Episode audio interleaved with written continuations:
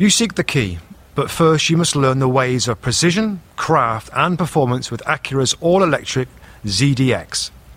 With a premium Bang & Olufsen sound system, up to a 313 mile range, and A Type S variant with an estimated 500 horsepower, their ZDX is the most powerful SUV yet.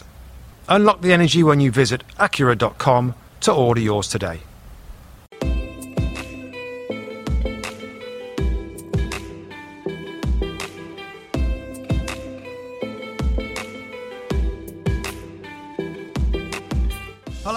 I'm Robbie Mustoe and he's Robbie Earle. Today we're releasing a special episode from NBC Sports' newest podcast series, In Their Court.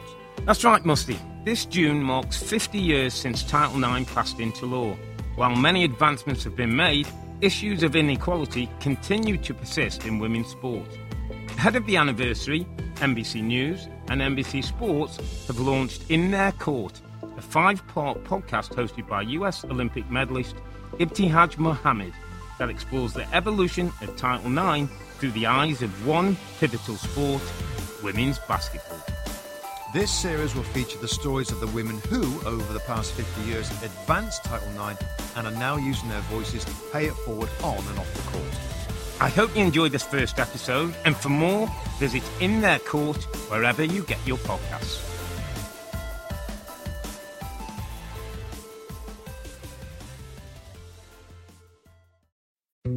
Dietz and Watson's been making meats and cheeses the right way since forever. What's that mean? It means never cutting corners, ever. It means cooking, not processing. It means our Virginia brand ham that's cooked to perfection, then twice baked to layer the flavors. It takes more time, but you can taste the difference.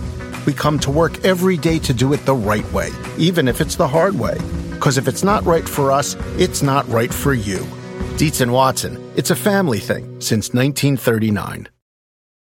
The longest field goal ever attempted is 76 yards.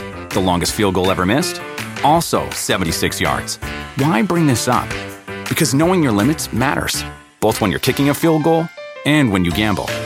Betting more than you're comfortable with is like trying a 70 yard field goal, it probably won't go well.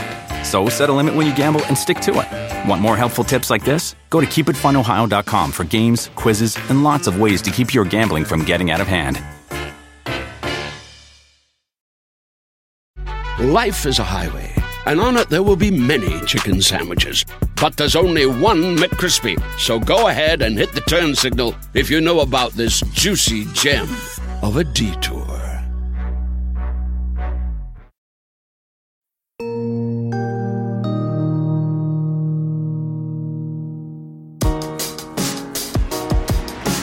Welcome to the Georgia Dome, site for the women's basketball gold medal game. Another capacity crowd, nearly 33,000 expected as the United States faces Brazil. The year is 1996. We're in Atlanta, Georgia, where the USA women's basketball team is preparing to face Brazil for the gold medal. Two undefeated teams, the gold medal favorite United States against the reigning world champion team, Brazil. And Cheryl, without question, for the U.S., the key is always that dominant front court led by Katrina McClain and Lisa Leslie. The stakes are high. This is, after all, the Olympics. Like no one has been able to stop the dynamic duo down low. Lisa Leslie has used her versatility and is virtually unstoppable. The women on Team USA have spent the last year training and touring the world, exhibiting their skills on the court. By now, they're basically celebrities. But the most consistent player on this team has been the play of Katrina McClain. The stadium is packed.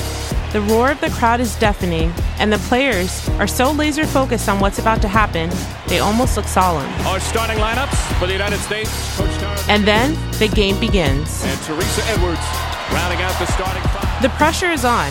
The USA women's basketball team failed to bring back the gold medal during the last Olympics.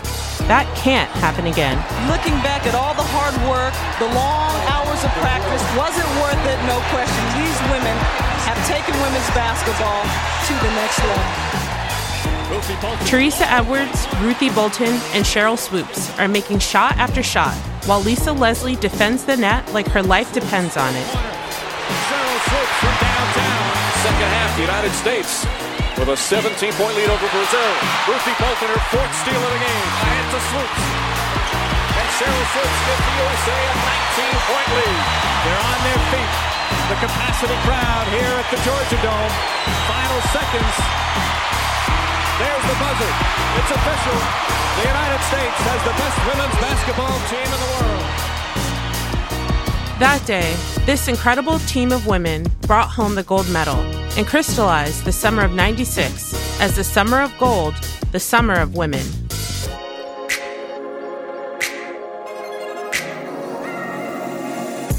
One of the themes of these Olympic Games is the continued emergence of women. It's entirely possible that more American women than men will take medals home from Atlanta. That year, the entire world witnessed a string of victories by American women across an unprecedented range of sports. It's over! The United States has won the first ever gold medal in women's soccer 2 1 over China. The 96 Olympics also came to be known as the Title IX Olympics. These women were the first generation to come of age in the era of Title IX, a historic piece of legislation that had been signed into law by President Richard Nixon in 1972. In the 96 Olympics, they were seen as Title IX working, proof that this piece of legislation had changed American sports. I got something to show y'all. So, for the NCAA March Madness, the biggest tournament in college basketball for women, this is our weight room. It's 2021. University of Oregon player Sedona Prince has posted a video on TikTok. It's not just gone viral, it's kickstarted a national conversation about the inequities in men's and women's sports. In this video, she is pointing to a small pyramid of weights, the kind you might find in someone's garage. And then, let me show y'all the men's weight room. Now she's showing us an enormous convention space. In it, there are weight benches, pull up bars, tons of state of the art equipment. It makes the women's facilities look like a joke. If you aren't upset about this problem, then you're a part of it. A few months later, two high profile basketball coaches, South Carolina's Dawn Staley and Stanford's Tara Vanderveer, called for congressional involvement regarding the NCAA's treatment of women's sports. At a virtual event run by the Democratic Women's Caucus, Vanderveer said, The NCAA tournament is the tip of the discrimination iceberg. Through lack of vision and pure sexism, women's basketball has been systematically held back. Our players and coaches have been harmed. After 49 years of Title IX, we still have work to do. In the aftermath of this, a report commissioned by the NCAA found that resources allocated to men's and women's basketball differed significantly, even taking into account the tournament's contrasting sizes. In 2019, there was roughly a $35 million gulf in spending. The report also found that the NCAA's media agreements undervalued women's sports.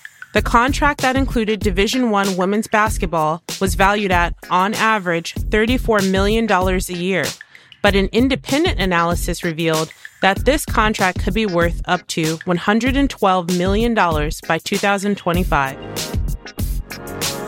And honestly, there's way more iceberg below the surface.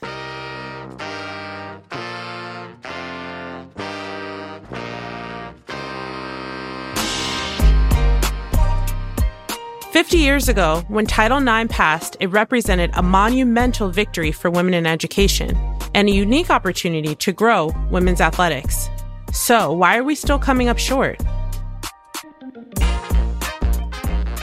I'm Olympic medalist Ibtihaj Muhammad, and this is In Their Court, a five part series that will explore the good and the bad of Title IX through the rich history of women's basketball. Title IX changed my life. I fenced in high school, then at Duke before qualifying for the Olympics in Rio de Janeiro. I'm also a black woman, a Muslim woman, the first American athlete to wear hijab while competing at the Olympics, and in my many years of training and competing, I've seen some things.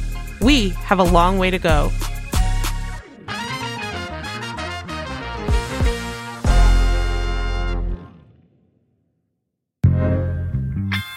There's a moment you've probably been in before.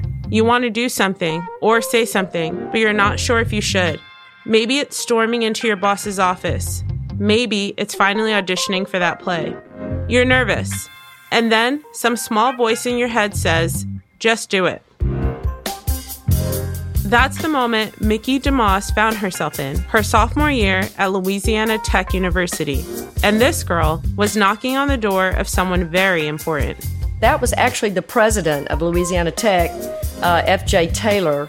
It's 1974, just two years after Title IX has been signed into law by President Nixon. It's not really clear how many universities know or care about its passage. It's even less clear how many universities intend to change their school rules to follow Title IX. These are the early years of this piece of legislation, and they're basically the Wild West, which is why today's job has fallen on the shoulders of 19 year old Mickey DeMoss. I can't remember exactly who I went with, but we went to see him. And I said, Look, there's some other universities in the state of Louisiana that are putting together a women's basketball team. I know for a fact because they're recruiting some of my friends that are still in high school. They're actively recruiting them. I knew nationally, like Immaculata, Delta State, some of those schools were really drawing great crowds, and I just loved the competition. And and I thought, why can't we have that here? Why can't we have a women's basketball team? Mickey had found her love for sports pretty early in life. She was from a relatively sleepy town in Louisiana, a place called Delhi. It's about an hour east of the university. There was not a lot to do. So sports became something that I was interested in. Even as a young child, I was always watching the Yankees on TV. And so I always had a keen interest in sports. And as I grew older, I had a basketball goal in my driveway and just started shooting and then playing softball in the summer. So I came from a area that girls basketball was big. It motivated her to try out for and ultimately make her high school basketball team. In the 1960s, women's basketball wasn't as ubiquitous as it is today. In fact, the game only thrived in more rural areas of the South, where there was a culture of women performing manual labor, or Catholic high schools, where there was an affinity for the sport. That's something Mickey realized when she got to Louisiana Tech. The culture was different. I mean, we'd had really good sports, but unfortunately not for women. So I enjoyed school. I enjoyed being at Louisiana Tech, but I really missed playing basketball my freshman year. I really missed it. And I played intramurals, but it still wasn't the same. Mickey wanted the real thing, which is why she was now in the office of her university president, asking him for a women's collegiate basketball team. He said, you know, he would think about it and didn't know what the cost would be and, and all that kind of stuff. So when we left, I thought, yeah, we'll see. Mickey DeMoss might seem like an outlier, but across the country, many women were waking up to this new reality, a new era with Title IX. One of them was a woman named Margaret Dunkle. When Title IX was initially proposed, the hoopla was about the most blatant exclusion and discrimination. If you were a girl, you couldn't take shop. You couldn't be members of certain clubs. You could be kept out of engineering classes. You could be denied admission to colleges. Whereas your brother, who had exactly the same abilities, credentials, would have been admitted. Today, Margaret is a well known advocate and activist for women's rights. But in the early 1970s, she was just a recent grad from Syracuse, witnessing the birth of this new law. Title IX happened because a few people got smart, cared a lot, and stuck with it. And progress on Title IX will happen for those same reasons.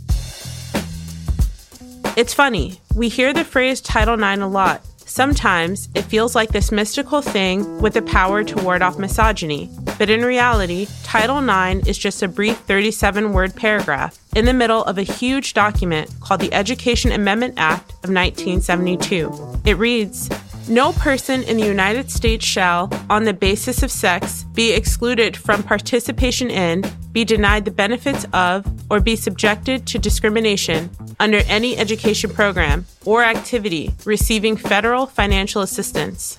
Wonky, I know, but the initial focus of Title IX was essentially education and how to make educational opportunities fair for women. It wasn't until people like Margaret Dunkle entered the space that anyone realized just how powerful this thing could be for sports.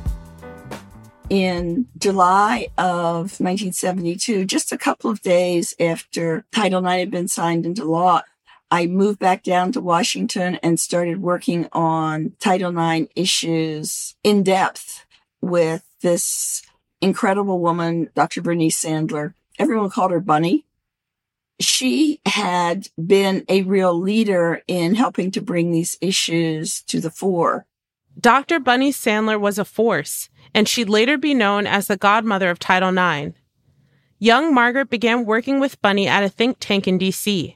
Together, they sort of became the PR machine for this new law, promoting it, spreading the good word, and fighting the forces that were trying to weaken Title IX. We had these buttons. We were wearing them up and down the halls of Capitol Hill. We were passing them out like gumdrops and kind of came up with these slogans. They're kind of iconic and they're, they're almost 50 years old. Margaret still has a few left, and she's showing them to me now. They're bright yellow, and the little slogans read God bless you, Title IX, and give women a sporting chance.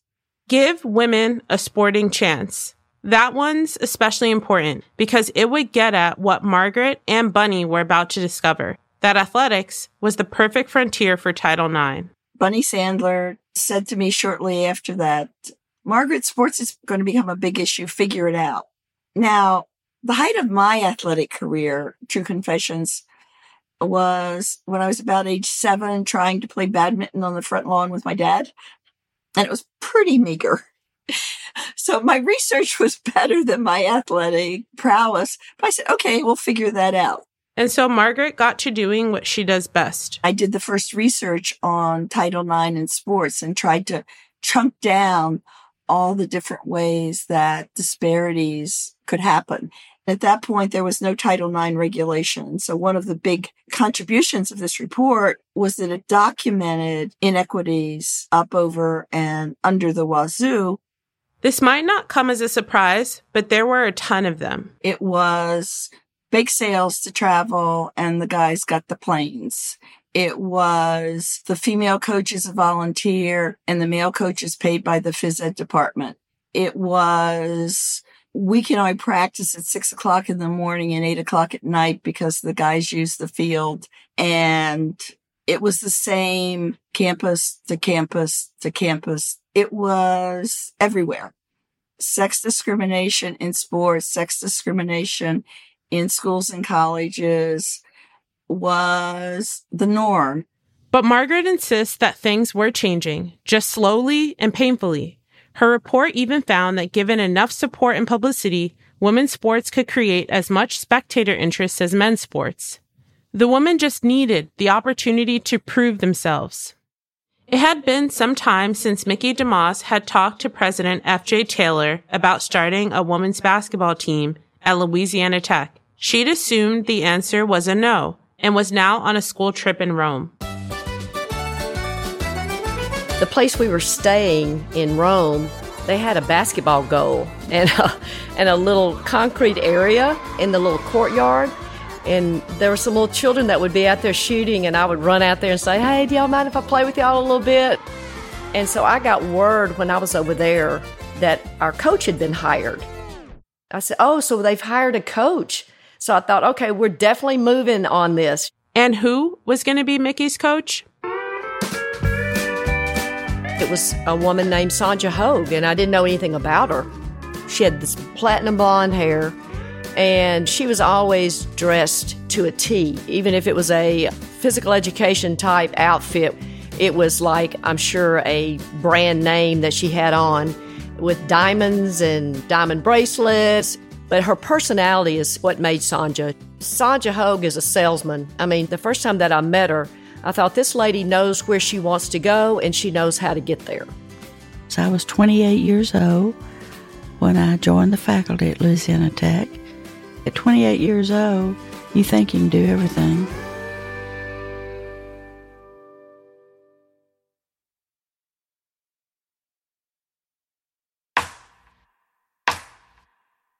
The president called me in his office and uh, proposed starting a basketball team. I told him, Dr. Taylor, you know, I don't have any experience coaching, but I've played and I can handle most all that, and I'll get it up and running. And if I don't like it, I'd appreciate you getting someone with more experience. And uh, he laughed and said, Well, I think you'll be able to handle that, Miss O. She wasn't lying. Sonja was a gym teacher at a local high school, and there wasn't exactly a blueprint for starting a women's program from scratch in the early 70s. But Sonja knew if she stood any chance of succeeding, she'd have to learn everything she could about how to coach the sport. It was a brochure, and it was a basketball clinic. It was going to be in New Orleans. I said, I'm going to this clinic. It was in a big ballroom at one of the hotels. And uh, as the place was filling up, I kept looking back and trying to spot another female. There wasn't another female in that room, and I guess it's probably three or four hundred men, and I was the only woman. The clinic was being run by legendary Indiana head coach Bob Knight. Knight led the Hoosiers to three national championships and also had a reputation for being intense befitting for a man nicknamed the General. He was up on that podium speaking, and I had my notebook and I was writing just as fast as I could. And he said, Now, this next little drill, I'm going to need a volunteer. He said, uh, Young lady? I looked up, and sure enough, he's looking right at me. I thought to myself, Well, I've got a major decision. I stood up, put my notebook down, and walked up, stepped on the riser, did the little hand tag drill with Bob Knight. And uh, when I left the stage, I kind of patted him on the back. He said, Thank you very much. And I just put my arm around him. And I said, Thank you, coach. And uh, the whole three or four hundred men stood up and gave me a standing ovation. I guess it was, at least I had enough guts to get up there and being a good sport about it. I said, Listen, I'm here to learn. She was. And in order to put what she'd learned to the test, she'd need to build a team. And her budget? $5,000 was my great budget for that first year. And I will say I went over that budget. I probably don't need to tell you that even in the 70s, five grand wasn't a lot of money to build a team. But Sonja found a way to make it work. This was my first year in coaching. 1974. I had selected a little team from tryouts and put them together, 12 of them. And uh, this group of young women, most every one of them had been a top player at their high school and from a small high school in the state of Louisiana. My point guard that I selected was Mickey DeMoss. She was all state and her team won the state championship. We had another guard, a black girl from right outside of Ruston, Belinda Jones. She could start for any collegiate team in the country right now. I mean, we were just so lucky that she just happened to go to Louisiana Tech. You know, Ruston was like 20 minutes from her home, and she was really, really good. When you have kids that are used to winning and experience in, in winning, it just makes it a whole lot easier. You know, when Sonja Hogg told me that she had never coached basketball before, probably should have bothered me a little bit, but it really didn't. It was just almost like, okay, well, you have all these other plans for this program that probably a coach that really knows basketball doesn't have. You know, they don't have the vision that you have. Her vision was for the women's team to be just as popular as the men, to draw just as well as the men's team drew, for us to be treated as well as the men's team and to be able to walk on campus and be proud of who we were and what we represented. It was a beautiful vision. But then there was Sonja's reality. The men's team, obviously, at Louisiana Tech had been around a lot longer. So, you know, the people there, they had fans that had been around for decades. They've had former players that were now back watching sons that are playing. They had a good following. They were a successful team. So I feel like they were viewed in a different light. And of course, they get the prime practice time. The men had practice at around 3 p.m., while the women had to wait till they were done at 6. They traveled differently than we did. You know, they had the new bus, we had the old bus. Oh, the old bus. The bus the women had to use. It was kind of legendary. I think it was an old bus that the football team used to use and the men's basketball team used to use. And it was just, you know, it was just an old bus. It would, half the time it'd start and half the time it wouldn't. And I guess they had named it the Blue Goose. It was painted blue. It had the Louisiana Tech University scribbled on the side of it. So, um, but I'm not, I'm not sure where they got the name the Blue Goose other than it was blue. The Blue Goose. On one fateful day, that old girl just stopped working. So we got off the main road and was wiggling back through the country, and the road got real muddy and all this, and the blue goose got stuck. Like it, I mean, literally would not get up the hill.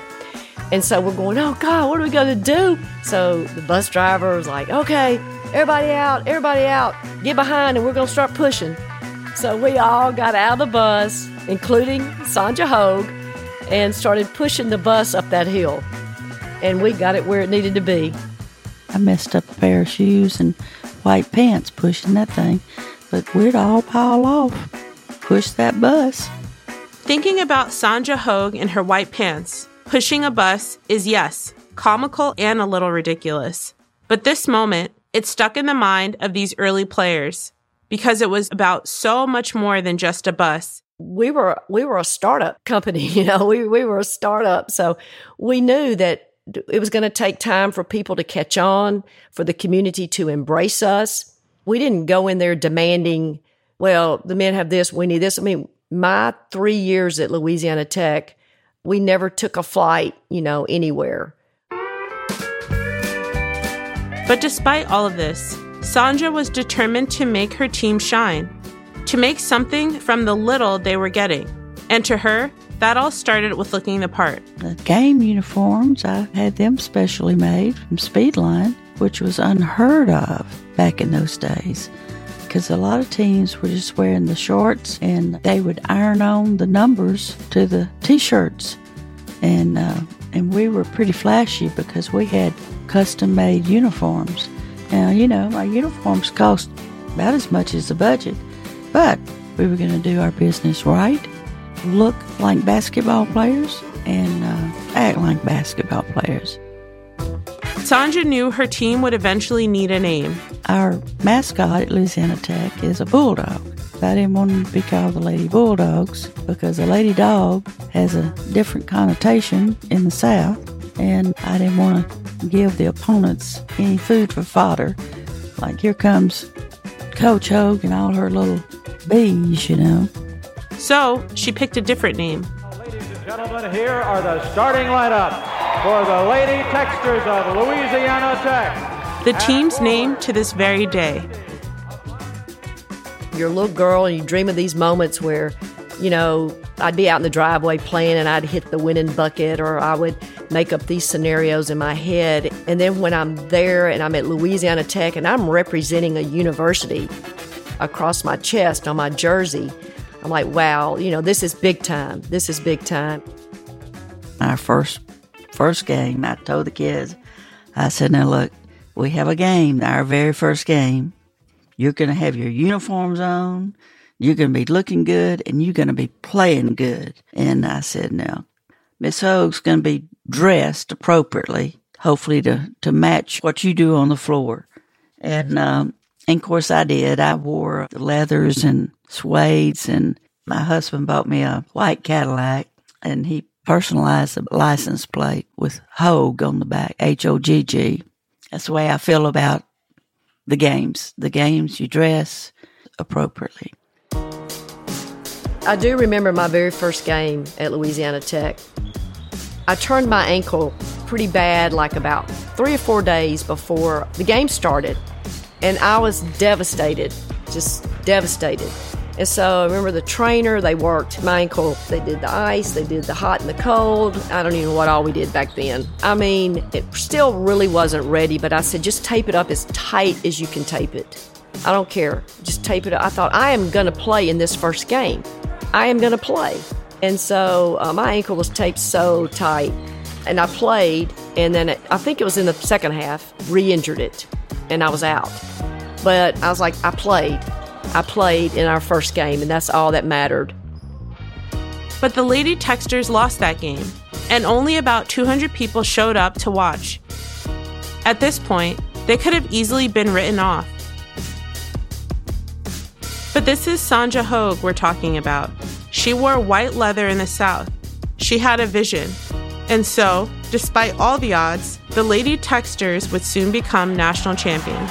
Louisiana Tech has been a powerhouse this afternoon, and for that matter, all season long. Their meteoric rise after the break.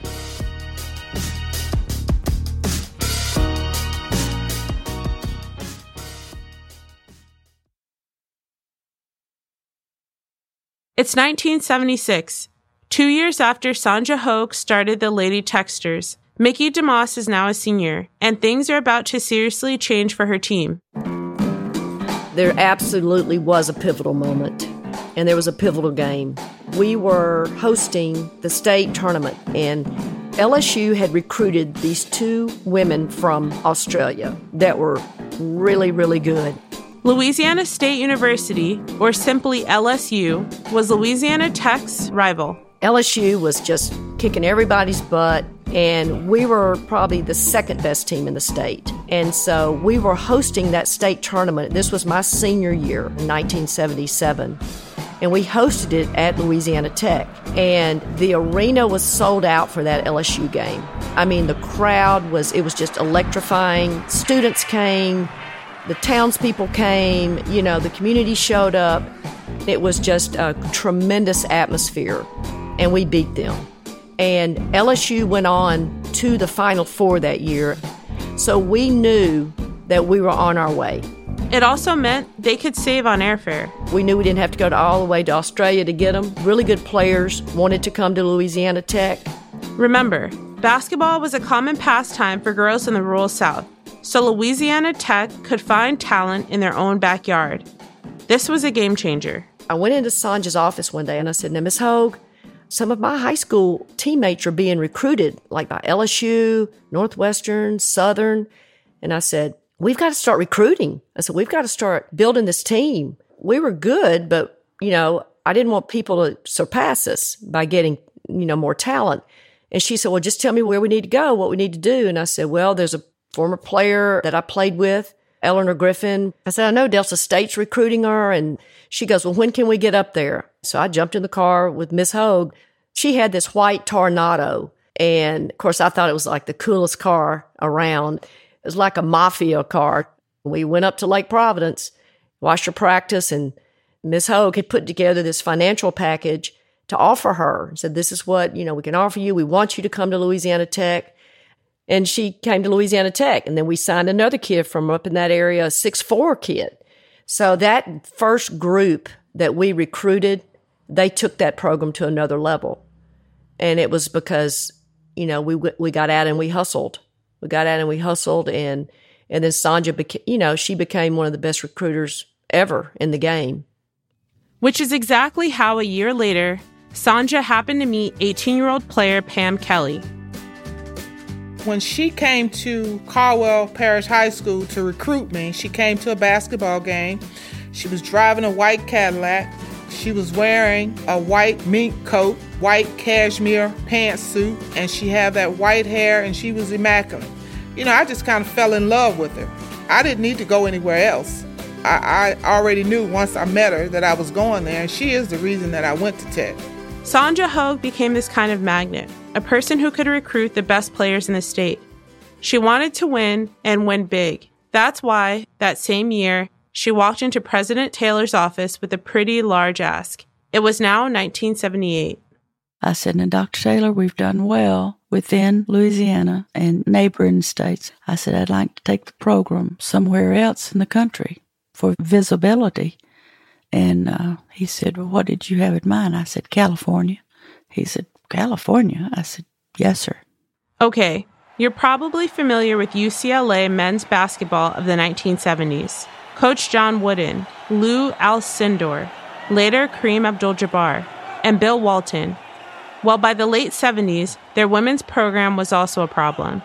In fact, they were reigning national champions.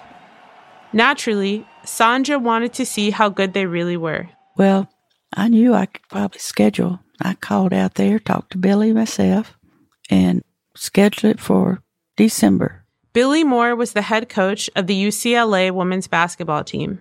I scheduled USC, UCLA, and Pepperdine all on one road trip. We played Pepperdine first and uh, beat them. We played UCLA, the defending national champion, the next game. We beat them too. And that's the first time that Billie Moore and UCLA had ever lost a game in Pauley Pavilion since she'd been coaching at UCLA. This was already a big deal, and the Lady Techsters still had one more school to play. The very next night, we had to play USC, and UCLA band got there early, and they were playing and cheering for us because we'd just beaten UCLA the night before. But they, they didn't like USC so bad, they didn't mind who they cheered for. But they did for us, and it was great. It was a great road trip. And when we landed back in Shreveport, after that trip, we were ranked number eight in the country. And we never dropped lower than eight in the country while I was there. The Lady Techsters beat every California school they went up against, and they were now a top 10 team. This was the team Pam Kelly was joining. We were a problem from day one for everybody, and we were a problem because of our work ethics. We just always believed that we were going to win. You know, being losers never crossed our mind. It wasn't an option. And I think my whole four years, we lost 10 games. So we didn't get used to that. The Lady Techsters had become a winning team, one that everybody wanted to see. The old Memorial Gym only held 4,500, and we'd squeeze 5,000 or more in there. I mean, people were sitting on the floor up to the baseline. People were sitting over the doors as you exited. The fire marshal would have to call the president because we squeezed, I know, 6,000 in there several times. That's why we couldn't start our games before 7 o'clock because people would drive two hours one way to see us play in the middle of the week. When I started the program from day one, Dr. Taylor said, Sandra, I don't want you to be an appendage of the men's program, verbatim. It had taken the better part of a decade, but now the Lady Techsters were definitely not an appendage of the men's program, or any program. In fact, they kind of became the school's selling point. I mean, we were back in the gym, and, you know, the men weren't. And Andy Russo was the head boys coach then, and he wanted to have a double header to help his team and attendance for the men. For context, the men's team had just recruited Karl Malone. Malone would go on to be one of the strongest power forwards in NBA history. Malone's 32 points last night gave him 25,200 for his career and led the Jazz past Boston 113 to 100. Meanwhile, Miami. Coach Russo was worried that not enough people would show up to Malone's first game, and so he was hoping the women would play that night too. We sat down in the AD's office and I said, We'll have a doubleheader because, you know, up to that time we hadn't had any doubleheaders. And I said, But we'll play at seven and the men had to play at nine. And he agreed to it. But, you know, fans still left after our game. They still left. This is what the Lady Techsters had become 6,000 plus people showing up to their games, a full press circuit. Sonja even said that at one point, people were scalping Lady Techsters tickets.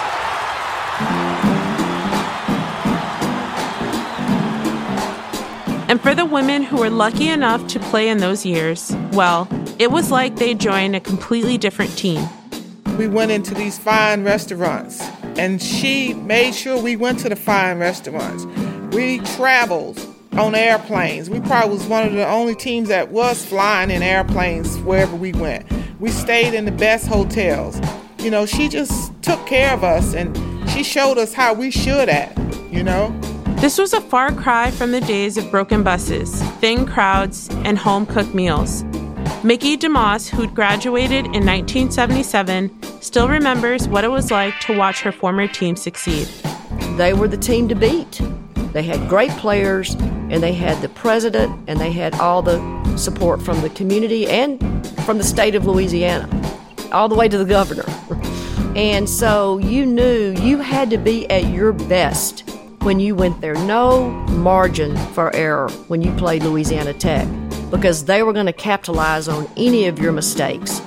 This team stood atop women's college basketball, and they were one of the early Title IX success stories. They proved that women could and should play sports. They proved that women's basketball could be just as popular, more popular even, than the men's game. I think it's a tremendous opportunity. Women's sports, team sports, it's a great opportunity for our young women. They learn to work together, give take, compete, and uh, it does everything for a young woman that it does for a young man. But this story can't be told in isolation. While this team was finding its footing, a lot was unfolding in 1970s America. Sure, Title IX had passed, but not everyone was happy about that. In the next few years, those forces would begin conspiring, preparing to strike. And the legendary Lady Techsters? They'd get caught up in a battle between the women who wanted to run American sport and the men who wanted to take that away from them.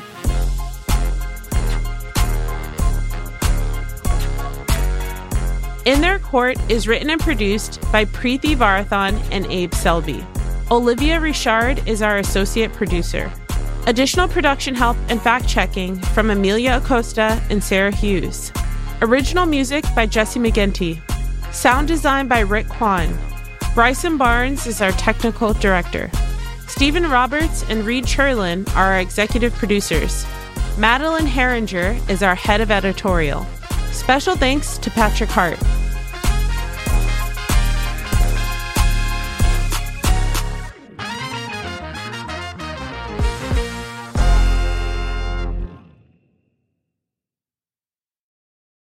The longest field goal ever attempted is 76 yards. The longest field goal ever missed? Also 76 yards. Why bring this up? Because knowing your limits matters, both when you're kicking a field goal and when you gamble. Betting more than you're comfortable with is like trying a 70 yard field goal. It probably won't go well. So set a limit when you gamble and stick to it. Want more helpful tips like this? Go to keepitfunohio.com for games, quizzes, and lots of ways to keep your gambling from getting out of hand. Life is a highway, and on it there will be many chicken sandwiches. But there's only one McCrispy. So go ahead and hit the turn signal if you know about this juicy gem of a detour.